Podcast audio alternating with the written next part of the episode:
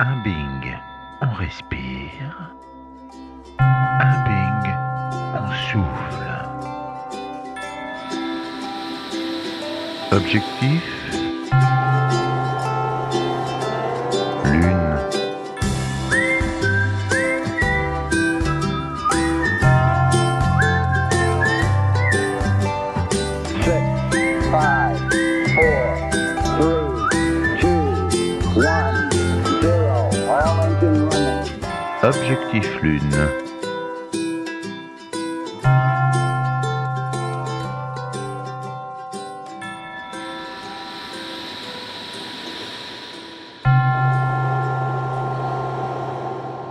Lucille Paul Chevance, bonjour. Bonjour Monsieur Malone.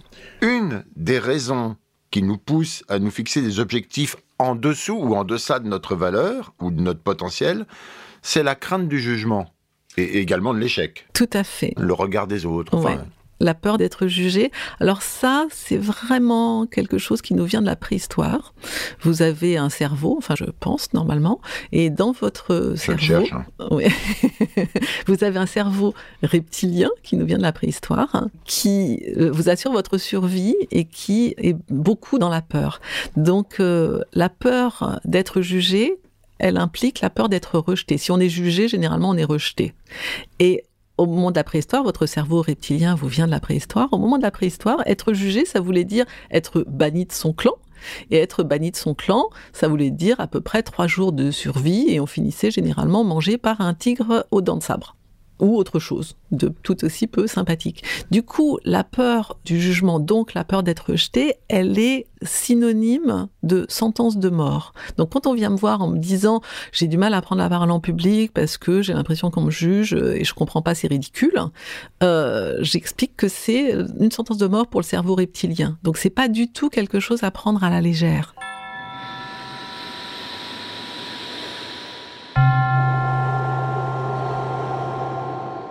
Vous êtes en train de me dire, le plus sérieusement du monde, vous êtes coach, vous travaillez aujourd'hui, nous sommes en 2020 Oui. désormais, que euh, si jamais j'ai du mal à prendre la parole au public, c'est que j'ai peur de me faire bouffer par un tigre à dents de sabre. Exactement. Aussi surprenant que ça puisse paraître.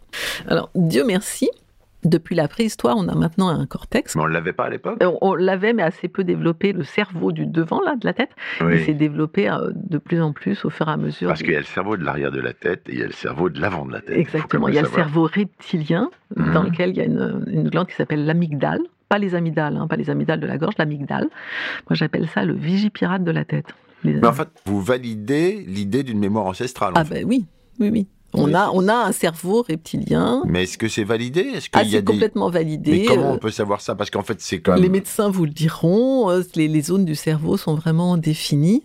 Et, euh, et tout euh, vraiment au, au milieu du, du cerveau, il y a le cerveau reptilien, à l'intérieur il y a l'amygdale, donc, hein, et, et à l'IRM, si vous, si on vous met devant un ordinateur et qu'on vous met un, un animal dangereux euh, à l'écran, votre amygdale va s'allumer.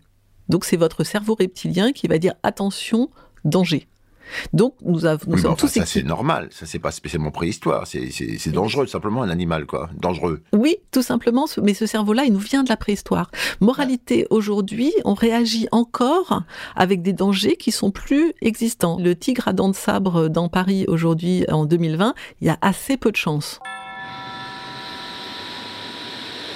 Donc vous me dites que si on me fait un IRM et qu'on me montre un tigre à dents de sabre sur un écran, mon amygdale Ouais. va s'allumer. Complètement. Moi je vais Et- vérifier, hein, parce que j'y crois pas une seconde. moi. Eh ben, allez vérifier. Vous êtes équipé d'une amygdale comme tout le monde. Et ça, c'est vraiment un reste de notre, de notre cerveau de la préhistoire, qui est donc le cerveau reptilien, qui fait qu'on va s'alarmer pour des dangers qui sont plus du tout existants aujourd'hui. C'est très énervant, hein, on est bien d'accord. Et là, on a la chance d'être équipé d'un cortex qui, lui, réfléchit et qui se dit, le tigre à dents de sabre dans les rues de Paris en 2020, il y a assez peu de chances. Et à ce moment-là, vous allez pouvoir dépasser la peur du jugement, la peur d'être rejeté. Si vous avez subi un trauma d'enfance dans lequel vous avez été jugé, exemple concret, moi j'avais un de mes clients qui vient en me disant euh, j'ai besoin de cours de communication et de management parce que je gère très très mal mes réunions. Et en fin de compte, euh, quand il a eu à apprendre à, à faire un exposé de classe à l'école, sa maîtresse, comme il n'avait pas travaillé, lui a mis le bonnet d'âne et a fait lever la classe pour le huer. Moralité, son cerveau reptilien avait engrammé évidemment une terreur absolue de parler à plus de quatre personnes. Voilà. Et la prise de conscience du fait que sa terreur de parler en public venait d'un trauma complètement euh, réel, c'était pas du tout euh, quelque chose qu'il avait imaginé, c'était un soulagement évidemment. Et ensuite, avec de la PNL, on a pu vraiment travailler sur ce trauma-là et ensuite lui donner des techniques de communication pour qu'il ait une communication beaucoup plus fluide et agréable avec les personnes avec lesquelles il travaillait et les réunions qu'il animait. Le jugement, la peur du jugement de l'autre, qu'on nous dise c'est bien, c'est nul, euh, c'est de la merde ce que t'as fait, vient des tigres à dents de sabre. vient des tigres à grands sabres et donc est synonyme d'une sentence de mort. Alors qu'on devrait le prendre avec plus de légèreté. Exactement.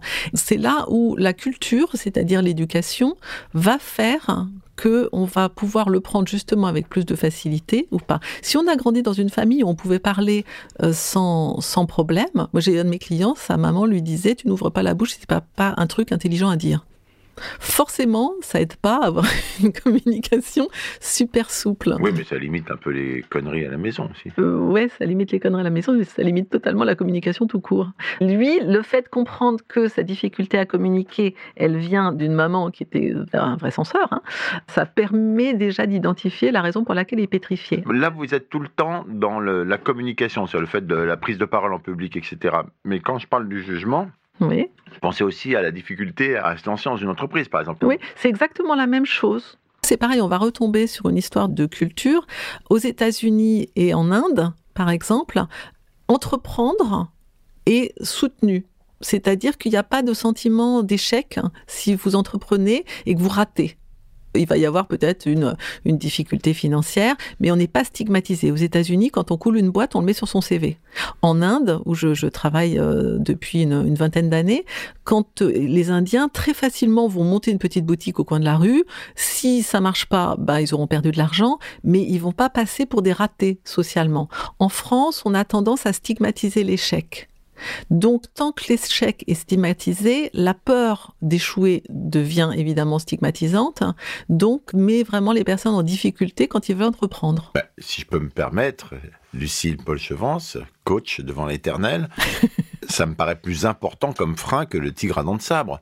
Je sais que si je suis jugé comme nul par ma hiérarchie, ils vont me virer, quoi. Oui, mais c'est la même chose. Dans le cerveau reptilien, échouer quand on a monté une société ou échouer sur une prise de parole en public, c'est la même peur qui nous vient de la préhistoire d'être rejeté. Oui, mais la peur est bien actuelle, puisque c'est pas un tigre à dents de sabre Oui. qui va nous bouffer, c'est la, hiérarchie. C'est la hiérarchie. Mais comment on fait pour éviter la peur de la hiérarchie Alors du coup, enfin, je sais pas. Eh ben, c'est déjà travaillé. Il y a des gens qui, s'ils ont grandi dans un environnement où l'échec n'était pas. Moi, j'ai grandi dans un environnement où on pouvait essayer dix fois un truc, l'échec n'était pas stigmatisé. Mes parents, ma, ma mère s'est toujours enthousiasmée sur les projets que je faisais, les plus farfelus qu'ils soient.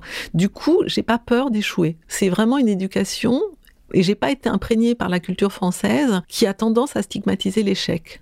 Et ça commence à l'école. C'est-à-dire qu'à l'école, on fait une notation en négatif au lieu de faire une notation en positif. C'est-à-dire qu'on dit, voilà, t'as telle erreur, donc t'as un point en moins. Au lieu de dire, t'as bon là-dessus, donc t'as un point en plus. Donc, dès l'enfance, la peur de l'échec est déjà stigmatisée. On est donc très loin des tigres à dents de sabre. On est très loin des tigres à Vous êtes en train de m'expliquer qu'il faut changer la société autour de nous. Ah ben, c'est pas nouveau. Mais, euh, mais je, je serais contente d'y participer.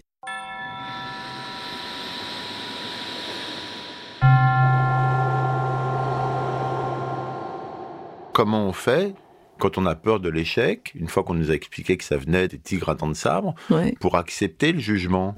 Prendre conscience de sa valeur. Déjà. C'est vraiment, alors on peut prendre conscience, soit la prise de conscience est suffisante, tout simplement, soit si vraiment il y a une, difficulté de fond, euh, ça demande de, la thérapie, si vraiment on a été euh, brutalisé, on va dire, sur la prise de risque, ou si on a aussi grandi dans un environnement dans lequel le- le- le- par exemple, des, des personnes qui ont grandi dans un environnement euh, très modeste, qui vont avoir énormément de difficultés à monter leur entreprise. Parce que on va leur dire qu'employer c'est déjà extrêmement bien. Donc ils vont avoir une difficulté à avoir cette prise de risque-là. Vous m'expliquez qu'il y a moyen de mettre quelqu'un qui a du mal simplement à s'exprimer ou à se lancer en quelque chose par crainte du jugement, que cette crainte du jugement vient de très loin et qu'il peut passer au-dessus et avancer. Oui, Ça, j'ai compris. Maintenant, il y a le regard des autres. Et lui, il n'a pas changé du tout, même si j'ai compris qu'il y avait des tigres derrière. Eux, ils me trouvent toujours aussi minable, ils me traitent de loser, enfin, ils me jettent, ils me mettent dans un bureau, ils me placardisent, enfin, ils font tout ce qu'on fait avec les gens qui ont des échecs, en tout cas dans le pays dans lequel je vis. Donc, comment on peut se détacher de ce regard et gagner en indépendance d'esprit, quoi? Puisque finalement, soi-même, on peut finalement ne pas avoir trop de problèmes, mais simplement échouer et être rejeté. C'est un jugement et il faut l'accepter. Des fois, ça peut être très dur. Oui, mais toutes les personnes qui ont créé une activité, qui ont monté un projet, ont eu à faire face à l'échec. Donc c'est déjà prendre conscience que cet échec, c'est juste qu'on est en train d'apprendre à faire quelque chose.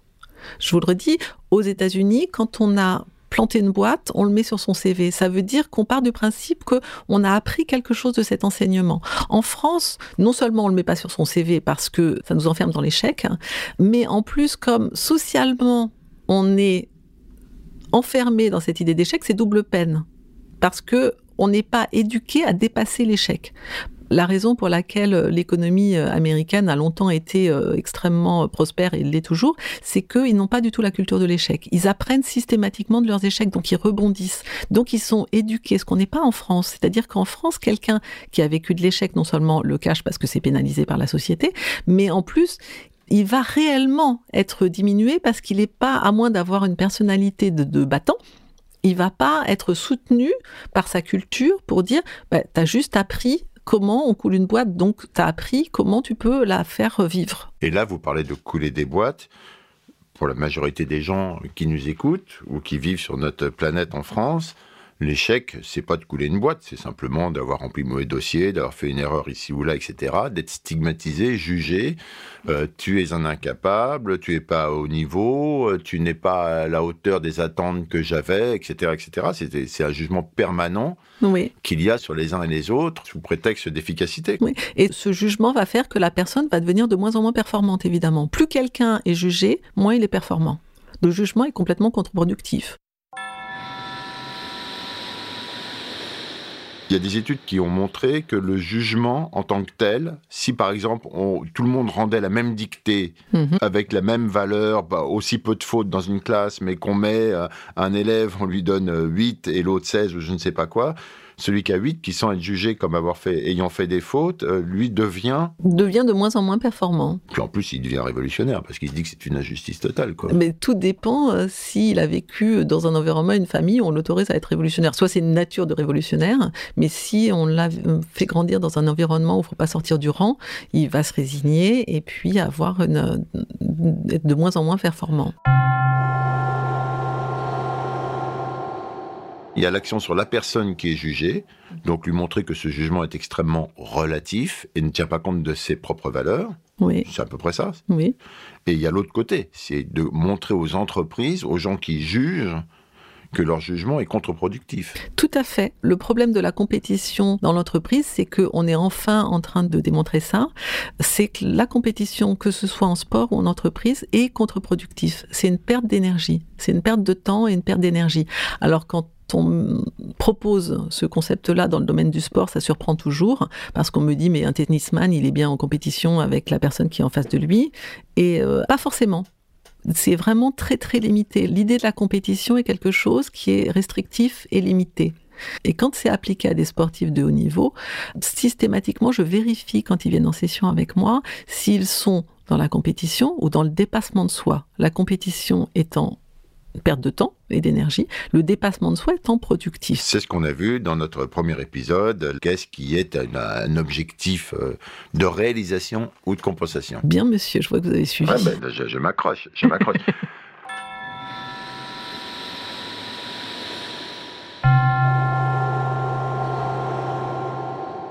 Pour notre histoire de jugement, qui est le sujet d'aujourd'hui, donc on a vu qu'on avait peur d'être jugé parce qu'on avait peur de se faire manger par un tigre. Oui. On a vu que la compétition était inutile dans les entreprises, ça, je suis bien conscient, et également dans le sport, euh, plus curieusement. Mhm. Mais parfois, on est jugé à juste titre. Oui, on n'a réellement euh, pas remis le dossier au bon moment avec la bonne personne. Et... Alors, qu'est-ce qu'on fait quand on doit vraiment juger quelqu'un? Quelqu'un est mauvais, quoi. Eh ben, tout simplement, voir la raison. Il y a très très peu de gens, tous, toujours pour cette histoire de cerveau reptilien, les gens détestent être jugés et rejetés. Donc, s'ils le font, s'ils se mettent dans une situation d'être jugés et de rejetés, c'est qu'ils ont forcément une bonne raison. C'est pas forcément qu'ils sont euh, des gros flemmards, mais ils peuvent avoir des problèmes euh, personnels, ils peuvent avoir des, des problèmes familiaux, etc. Donc après, c'est d'aller comprendre la raison pour laquelle la personne ne fait pas ce qu'elle a à faire. Est-ce que tout simplement elle n'est pas, euh, elle, n'est pas dans une activité qui lui convient et il faudrait peut-être voir s'il y a une transition possible, euh, ou est-ce que euh, elle arrive à un niveau de saturation qui fait que il y a plus de, a plus de motivation. Il y a souvent une très très bonne raison c'est très très rare les gens qui sont juste mauvais pour être le pour le plaisir d'être mauvais. Soit c'est qu'ils sont pas au bon poste au bon endroit, et dans ce cas-là, ils peuvent être bons ailleurs. Oui, mais là pour le coup, c'est pas l'employeur qui est responsable de ça, quoi. C'est la personne elle-même. Bah ça, ça va être les RH qui vont euh, qui vont évaluer la raison pour laquelle ça fonctionne pas. Est-ce que ça n'a jamais fonctionné, c'est-à-dire que cette personne a, a, été recrutée pour un poste qui n'est pas bon pour elle dès le début, ou est-ce que ça a fonctionné à un moment ou un autre et là ça fonctionne plus? Donc de savoir pourquoi. Est-ce que tout à coup, généralement il y a une période d'essai, donc si la personne n'est pas bon dans son dans son boulot, on le sait assez vite. Oui, le lendemain de la période d'essai en général. voilà, c'est ça. Est-ce qu'aujourd'hui on peut encore juger? On voit en fait qu'on nous donne de plus en plus euh, de règles de précaution avec euh, toutes sortes de jugements, parce qu'on les trouve superficiels souvent, euh, notamment sur les personnes, sur leur physique, sur leur genre, etc. On ne doit pas juger, sur leur religion, on ne doit pas juger, etc. Est-ce que c'est simplement le jugement qui doit disparaître Mais le jugement est contre-productif de toute façon. Donc si on pouvait en effet faire disparaître le jugement, ça serait quand même une bonne nouvelle. Mais comment on fait quoi? Comment on fait? Bah, Ça ressemble à ces assassins qui n'en sont plus jamais, même des assassins parce que finalement il y a des tas de bonnes raisons pour ça quoi. C'est pas parce qu'on explique quelque chose qu'on le justifie. Oui, non mais je comprends bien mais quand même dans un jugement, il y a quelque chose comme de pratique là-dedans. On juge parce que ça permet d'avancer aussi. Non, le jugement ne permet pas d'avancer. Le jugement stigmatise. Ce qui permet d'avancer, c'est de soutenir la personne, c'est de comprendre la raison pour laquelle elle fonctionne de cette manière-là, qui est donc est contre-productive, et d'aller lui donner des clés pour fonctionner de manière productive. Il y a très très très très très peu de gens qui n'ont pas envie de bien faire le job. Personne déteste être, tout le monde déteste être montré du doigt comme quelqu'un qui en faut pas une, qui est euh, qui est pas opérationnel. Donc les, les gens qui s'imposent ça ne le font pas de gaieté de cœur. Donc si on leur donne l'outil pour se sortir de cette situation-là, généralement ils sautent dessus.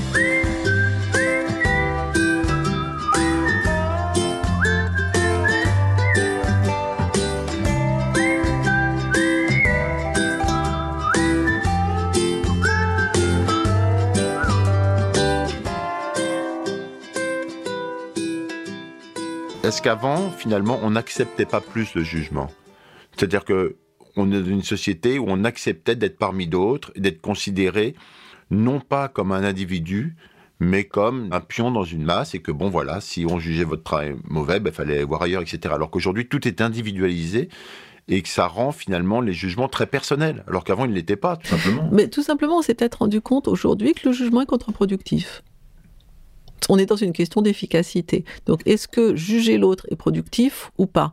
Si c'est pas productif, on essaye un autre, un autre moyen, puisqu'on vit dans une société qui ne souhaite qu'une chose, c'est être productif. Donc, du coup, si les sociétés commencent à évaluer que le jugement est contre-productif, ils se disent on va peut-être passer par ailleurs. Et ça, c'est plutôt une bonne chose. Donc, en fait, c'est pour dans un objectif finalement euh, négatif qu'on fait quelque chose de positif, quoi.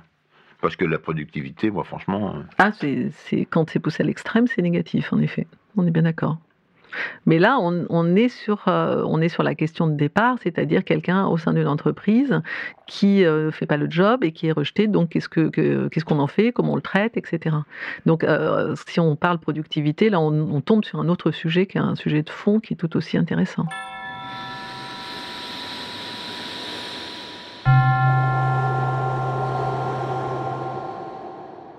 On a parlé du jugement. Mais on a parlé également au début de la crainte du jugement, mais Oui. on parle également de la crainte de l'échec. C'est pas exactement la même chose. Non. Parce que le jugement, il peut être d'ailleurs dans les deux sens. Ouais. Il peut y avoir des jugements super positifs aussi. Oui, dans ce cas-là, c'est, je, je sais pas si on va dire, si on va appeler ça un jugement, parce que généralement, un jugement est plutôt. euh, Bah, il y a les deux dans le il y a- jugement, Il y a les deux, ouais. Mais généralement, quand on dit je te juge, Bon, Bon. d'accord, si vous voulez. Enfin bon, en tout cas, il y a la crainte de l'échec. Ouais. Le- on a la crainte du ridicule. oui, Bon, ça, vous avez dit que c'était une question d'habitude. Il Mhm. faut être habitué à être ridicule, et dans ce cas-là, ça va bien. hein. Mais il y a la crainte de l'échec. Bah, la, la crainte de l'échec, euh, c'est, on retombe sur le tigre à dents de sabre. C'est-à-dire que la peur euh, d'échouer nous amène à une peur d'être jugé. D'accord? Et la peur d'être jugé nous amène à la peur d'être rejeté, et la peur d'être rejeté, c'est le tigre à dents de sabre. Et est-ce qu'on trouve cette crainte du jugement, on l'a vu en entreprise, mais dans la vie de couple, par exemple Bien sûr, bien sûr. Mais tout simplement, comme à l'école, déjà, on est jugé. On est jugé en négatif. On Il y a des écoles Montessori qui Il y a jugent des- moins, bah, hein. voilà, mais malheureusement, l'école Montessori, c'est pas la généralité. Donc, Est-ce que vous trouvez ça bien, vous, l'école Montessori, par exemple? Bah, Il y a plein de choses positives dans l'école Montessori. Il y a une écoute, il y a une considération de la personne. Dans l'éducation nationale, moi je connais des très très très bons enseignants qui considèrent chaque élève comme un individu, mais l'éducation que subissent nos enfants, et je dis bien subir parce qu'il y a peut-être euh, 8 enfants sur 10 qui vont à l'école entraînant au pi- les pieds, ce qui est quand même synonyme d'une problématique. Les enfants adorent apprendre. Donc, ils devraient partir à l'école euh, euh, avec le, sac à dos en bandoulière euh, et puis joyeux et heureux. Et le fait que ça ne soit pas le cas, c'est déjà très très révélateur de la contrainte de l'enseignement et de la peur d'être jugé. Apprendre, ça devrait être ludique, joyeux, sympathique. N'importe quel parent sait qu'un enfant a très très envie de partager et d'apprendre. Mais avant, les enfants vont à l'école depuis très longtemps. Il me semble que pour mon père, par exemple, il allait à l'école et il n'avait pas peur de ce jugement. Ça faisait partie du- de, de la vie, quoi. Je crois que le, le- le jugement était accepté et admis. On trouvait, que- on trouvait que c'était normal. Et aujourd'hui, la société a suffisamment évolué pour comprendre que c'est contre-productif, tout simplement. Donc, que c'est négatif, que c'est toxique d'aller stigmatiser un enfant parce qu'il n'a pas été bon en maths, alors qu'il peut très bien être bon ailleurs. Est-ce que c'est euh, crédible de faire une, une éducation qui soit quand même personnalisée dans une société où on a je sais pas combien de milliards? Ben, avec les systèmes informatiques aujourd'hui, on devrait pouvoir faire ça. Si vraiment on voulait avoir une éducation qualitative, on devrait pouvoir personnaliser au maximum, et ne serait-ce que de faire une grande révolution qui serait de faire une notation en positif. Un enfant, tous les gens qui ont des enfants vous le diront, euh, il apprend beaucoup plus facilement si on l'encourage que si on lui colle des baffes, ou qu'on l'engueule, ou qu'on lui dit t'es pas bon. On le sait. Donc pourquoi est-ce que c'est pas mis en place au niveau du système scolaire? Pourquoi est-ce qu'on n'encourage pas les enfants avec des notations en positif T'as eu bon, t'as un bon point, plutôt que de dire t'as pas eu bon, t'as un mauvais point. Puisqu'on est sur le cerveau reptilien et toutes ces histoires-là, les enfants sont les premiers à juger. Oui, parce que tout simplement ils sont éduqués par des gens qui eux-mêmes ont été jugés. Pas forcément. Souvent. Par exemple, ils jugent très durement les autres sur leur physique. Oui, aussi parce que là on est toujours dans le cerveau reptilien qui juge la différence. Ah. Voilà, ça a été démontré euh, que ça nous vient de la préhistoire. Un faciès différent d'une autre nous fait peur. Et une fois qu'on a grandi dans une famille, dans une culture où l'autre, qui n'a pas le même faciès, pas la même couleur, pas la même culture, a été identifié comme quelque chose d'intéressant, le cortex prend le dessus, le- l'amygdale va s'allumer, le cortex va prendre le dessus et va dire l'autre et euh, va m'apporter de l'intérêt, de la culture, du partage, euh, quelque chose de nouveau pour moi. Si on n'est pas éduqué dans, ce, dans cette idée-là, l'autre représente un danger. Donc, la différence est systé- sy- systématiquement, en effet, source de, peur. Et si vous éduquez vos enfants en leur euh, indiquant que l'étranger, celui qui n'a pas la même tête, pas la même culture, est intéressant, que celui qui est différent, j'ai une, cliente aux États-Unis dont la, sa fille est dans une école où ils apprennent le sport, la, la danse, enfin, etc., la musique, et aussi ils font, euh, ils, ont des, des visites d'enfants qui ont des handicaps. aussi bien physiques que mentaux.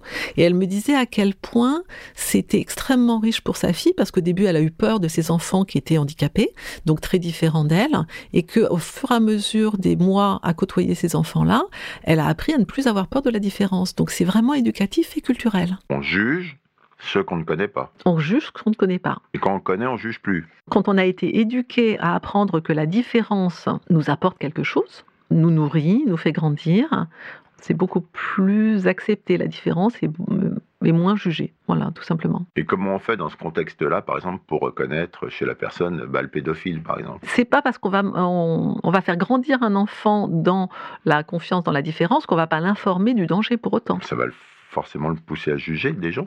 Ça va le pousser à évaluer plus qu'à juger. Ça veut dire que c'est le cortex qui décide et pas la peur. Exactement. Bravo.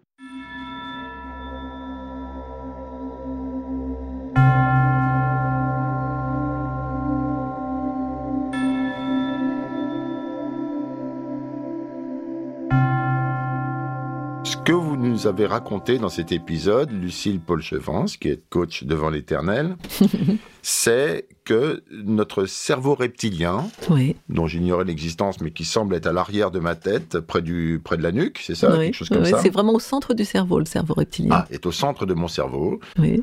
Je vous ferai un petit dessin. me force à juger pour des valeurs qui sont ancestrales, mais qui n'existent plus aujourd'hui, mais qui étaient justes au départ. Complètement. qui nous permettait de survivre, et qu'aujourd'hui, la seule façon d'échapper à ces peurs, qui nous rendent aussi bien euh, racistes que harceleurs, ou que mauvais patrons, ou que mauvais employés d'ailleurs, Mhm. il faut que notre cortex nous permette de réfléchir à cette peur et de l'évaluer au lieu de, de- simplement de la subir. C'est-à-dire qu'en cas de danger, existant ou pas, enfin, à partir du moment où votre cerveau reptilien a détecté un danger, il va se mettre en mode euh, défense. Et après, votre cortex, le cerveau qui réfléchit, lui va prendre la situation, l'analyser et la mettre dans un, dans, une, dans un contexte où il sera sécurisé ou pas. Mais il sera en capacité d'analyse. On reste sur l'analyse. Épisode 1, on analyse la qualité de son objectif. Épisode 2, on s'analyse soi-même pour voir quelle est notre programmation, qu'est-ce qui nous fait bouger. Épisode 3, ici, on analyse ce qui nous arrive, ce qu'on subit, de façon à pouvoir déterminer ce qui est réellement un danger, ce qui est vraiment un problème, ou ce qui est simplement du domaine du normal. quoi. C'est parfaitement ça. Vous On avez bon. tout compris. On est tout à fait bon. On est bon. C'est pas mal. Donc il faut accepter d'être jugé. Non, il faut accepter d'avoir peur d'être jugé. La peur d'être jugé, c'est la peur d'être jeté. Donc ça, c'est déjà la première chose. C'est plutôt que de vouloir ne plus avoir peur d'être jugé, c'est de, savoir qu'on aura toujours peur d'être jugé et qu'on sera jugé. et qu'on sera jugé. De toute façon, on vit dans un monde où on est jugé. Donc euh, ça sert à rien de vouloir. euh, On nous dit même que dans le monde d'après, on sera jugé. En plus, donc on n'a pas terminé l'histoire. Oui, non mais c'est... Mais c'est vrai, oui, oui, ça, ça maintient cette idée de, de jugement des bons et des pas bons, et même mort, on risque d'être encore jugé.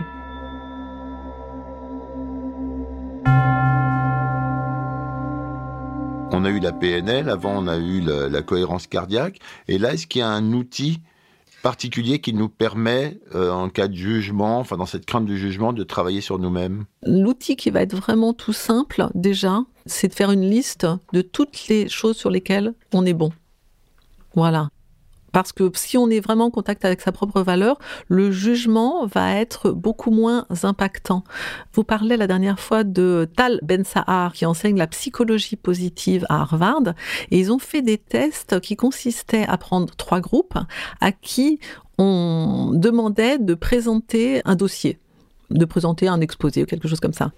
Et le premier, on lui dit vraiment qu'ils sont absolument géniaux, que tout va bien, qu'ils sont formidables. Le deuxième, on leur dit rien. Et le troisième, on les plombe. Et après, on voit comment ils vont réagir au jugement. C'est-à-dire que les trois groupes seront jugés par les trois mêmes personnes qui leur diront les trois mêmes choses. Et le premier groupe qui aura été encouragé avant va le prendre plutôt bien, cette histoire de jugement, va dire, bon, bah écoutez, oui, voilà, le jury a dit que, voilà. Le deuxième le prend de manière à peu près normale, et le troisième le prend de manière dramatique. Donc là, on se rend bien compte qu'en fonction de l'état d'esprit que l'on va avoir, on subira le jugement d'une manière totalement différente, on va l'évaluer de manière différente. Donc plus vous soutenez votre valeur, par vous-même, en reconnaissant ce dans quoi vous êtes bon, en vous mettant dans des situations qui soutiennent cette valeur, plus cette peur du jugement est moins impactante. Donc en fin de compte, le premier groupe a été moins impacté que le troisième, qui avait été donc euh, miné préalablement par cette histoire de jugement. Les trois groupes qui rendent un travail, c'est avant qu'ils rencontrent le jury. Le jury va dire la même chose à tout Voilà. le monde. Les trois groupes vont entendre le jury en même temps. Ils ont tous un rendu euh, équivalent. Mais avant ça, on les met dans une situation où ils sentent le jugement différemment. Moralité, un enfant qui est soutenu, on va reprendre le contexte de la famille, un enfant qui est soutenu au sein de sa famille en lui disant tu es en progrès en maths, euh, s'il prend une mauvaise note, il va moins être paralysé par rapport aux maths, il sera plus en, en- en capacité de progresser par rapport aux maths qu'un enfant à qui on va dire tous les jours, de toute façon, toi t'es nul en maths. Quel que soit le jugement qu'on puisse avoir sur le travail de quelqu'un, ou sur sa relation avec quelqu'un ou n'importe quoi, le tout est de séparer ce jugement de- d'encouragement qu'on peut avoir vis-à-vis de cette personne. C'est-à-dire une personne peut être formidable, mais on peut juger, mal son travail. Mais avant tout, faut lui rappeler qu'elle est avant tout une personne formidable. Exactement. C'est d'aller soutenir les points sur lesquels cette personne-là est bonne. Je vais vous donner un exemple euh, concret qui était intéressant. J'ai rencontré quelqu'un il, y a- il y a deux ans. Son fils rate son bac hein, et comme il refuse de stigmatiser l'erreur, il a invité toute la famille et son fils pour fêter l'échec du bac. Donc, au lieu de stigmatiser le bac, il lui a dit on fête ça parce que moi j'ai échoué dans pas mal de choses dans ma vie. Il se trouve que je vais très bien, que j'ai une famille qui va bien, donc je veux pas qu'on stigmatise l'échec. Donc, euh, le fait de célébrer cette expérience, au lieu de dire que c'est un échec, dit c'est une expérience, tu as peut-être besoin d'une année de plus pour euh, passer ton bac. Peut-être que euh, c'est pas ce qu'il te faut, peut-être que t'as pas les bons outils de travail, peut-être, mais ça veut pas dire que tu es une mauvaise personne. Et cette personne-là a passé son bac la- l'année d'après sans aucun problème et a pu s'enclencher dans des études. Au lieu d'être stigmatisée et que toute la famille soit crispée parce que le môme n'a pas eu son bac, hein, c'est vraiment d'aller dire je ne reconnais pas l'échec et de l'appliquer. C'est une chose d'aller dire, moi je reconnais pas l'échec, je valide pas l'échec au sein de ma famille, mais le fait vraiment de valider par un acte aussi fort qui est de dire, on se fait un super resto, je ne valide pas l'échec du bac, hein, Mmh. c'est une expérience. Et, et du coup, c'est là où ça devient intéressant. Un échec, si on pose le mot échec dessus, ça ne devient plus une expérience. Alors que quand on a tous échoué dans certaines choses, moi, à chaque fois que j'ai échoué dans quelque chose, j'ai appris de cette expérience de ça, il faut pas le faire comme ça. Si j'avais grandi dans un milieu familial où l'échec était stigmatisé, ça aurait été beaucoup plus difficile, évidemment. Donc il faut reconnaître ses échecs en Oui. pleine conscience, Oui, mais pas les prendre comme un échec au sens euh, reptilien du terme. Voilà. On bascule pas non plus dans un monde de bisounours où t'as pas eu ton bac, mon chéri, mais tu restes un génie. C'est absolument pas ça. C'est juste de dire, c'est une expérience. Donc, qu'est-ce que t'en fais de cette expérience-là? Est-ce que t'as envie d'arrêter et de pas passer ton bac l'année prochaine? Est-ce que t'as besoin de prendre des cours supplémentaires? Est-ce que t'as vraiment besoin de te mettre au boulot? Mais en tout cas, là, t'es dans une expérience. T'es pas dans un échec. Et ça change énormément de choses parce que ça permet de rebondir. Cette, cette manière d'aborder l'échec qui donc n'en est pas, ça permet vraiment de rebondir. Et pour bien rebondir, on peut toujours faire un peu de cohérence cardiaque pour retomber quand on est jugé. Complètement. Se remettre zen. dans une réalité, être zen et relativiser. Voilà, et faire monter son niveau d'ocytocine. Merci Lucille. Merci Vincent. Voilà un podcast qui ne sera peut-être pas un échec. ou si, ou qui pourra l'être, mais on rigolera, on Mais- fera un resto quoi. Mais, euh, mais ça n'existe pas l'échec.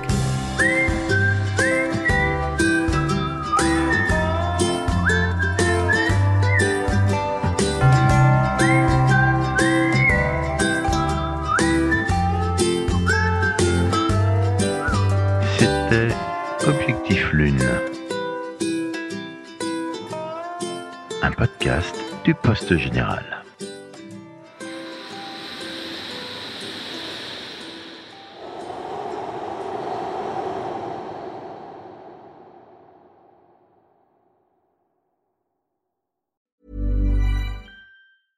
Imagine the softest sheets you've ever felt. Now imagine them getting even softer over time. That's what you'll feel with Bowl and Branch's organic cotton sheets. In a recent customer survey, 96% replied that Bowl and Branch sheets get softer with every wash. Start getting your best night's sleep in these sheets that get softer and softer for years to come. Try their sheets with a 30-night guarantee. Plus, get 15% off your first order at bowlandbranch.com. Code BUTTERY. Exclusions apply. See site for details.